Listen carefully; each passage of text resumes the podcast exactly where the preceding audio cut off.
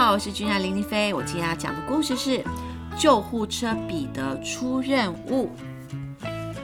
谢谢小天下送给小汉堡的这本绘本。我们现在开始喽。救护车彼得出任务。海边市的消防局终于来了新的救护车，它的名字是彼得。救护车彼得负责将受伤或是生病的人尽快送到医院去治疗。火车站附近发生了交通事故，请立刻出动执行任务。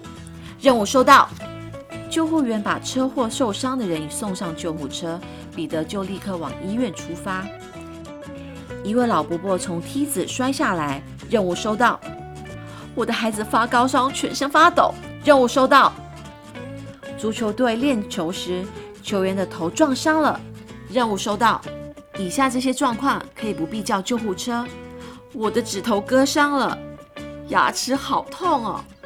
晒太阳晒太久，背上的皮肤好痛。我的鞋子磨脚，脚趾头起水泡了。救护车又不是计程车，今天我连续出动了八次，忙到都头昏了。我不想再出任务了。救护车彼得气冲冲的离开消防局。彼得，等一下！消防车康康追上来，这里不能没有你。康康，你不了解我的心情，火灾不常发生，你们又不必一直出任务。彼得踩下油门向前开去，我只是想休息一下。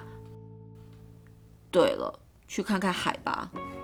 救护车彼得在路上看到油雾车小红和宅配车阿丽，他叹了一口气说：“大家工作都很认真呢。”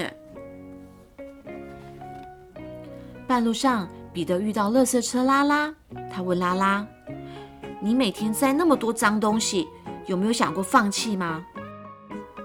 我觉得没关系耶，拉拉说：“怎么会没关系呢？”我很开心自己的工作对别人是有用的，对别人有用是一件开心的事情吗？彼得一边走一边想，一路上开得摇摇晃晃。突然，一只狗从路边跑了出来，糟糕，危险！砰的一声，彼得直接撞上了电线杆，好痛哦，不能动了。天哪，好难过！拖吊车大力很快就到了现场。彼得，你撞得不轻耶，不过别担心。大力，谢谢你。拖吊车把彼得拉到了修车厂。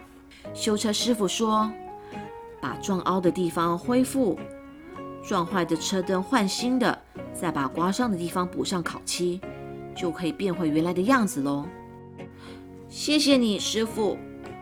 夜空中星星一颗一颗亮了。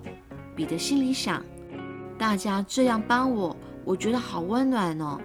大力和修车师傅工作的样子真的好帅。第二天，救护车完全修好了。回消防局的路上，突然听到路边很多人在叫喊。彼得急忙停下来：“这个小朋友溺水了，请你帮帮忙。”快一点，快一点！我要赶快赶到医院。彼得很快就把小朋友送到医院，因为及时抢救，小朋友没有生命的危险。谢谢你，真的很谢谢你。彼得觉得真的是太好了。回到了消防局，康康说：“我们都在这里等你哦，彼得。”彼得说：“对不起，让大家担心了。”以后我会认真的工作，帮助大家。The end。这个故事呢，就是要告诉小朋友，其实呢，呃，帮助大家是一件很快乐、很暖心的事情。就是我们要多付出，不要一直想要得到别人的帮助。其实多付出呢，才是比较有意义的。所以我常常跟小汉堡说，你要学习分享啊，学习帮助人。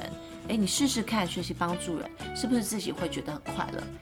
像豆豆就是我们家的猫，可能常常会被我不小心关在厕所里面，然后汉堡呢就会去帮他开门，然后帮他做这件事情，他就会自己觉得很开心，他说：“哎，妈妈妈妈，我帮豆豆开门哎。”然后我就会趁那时候告诉汉堡说：“你看，你这是帮了他一个很大的忙，你自己也很开心。”说：“对耶。”说：“那就对了，以后就是要多多帮助别人。”所以希望呃借由这个故事呢，呃小朋友呢可以从中学习到，其实助助人为快乐之本。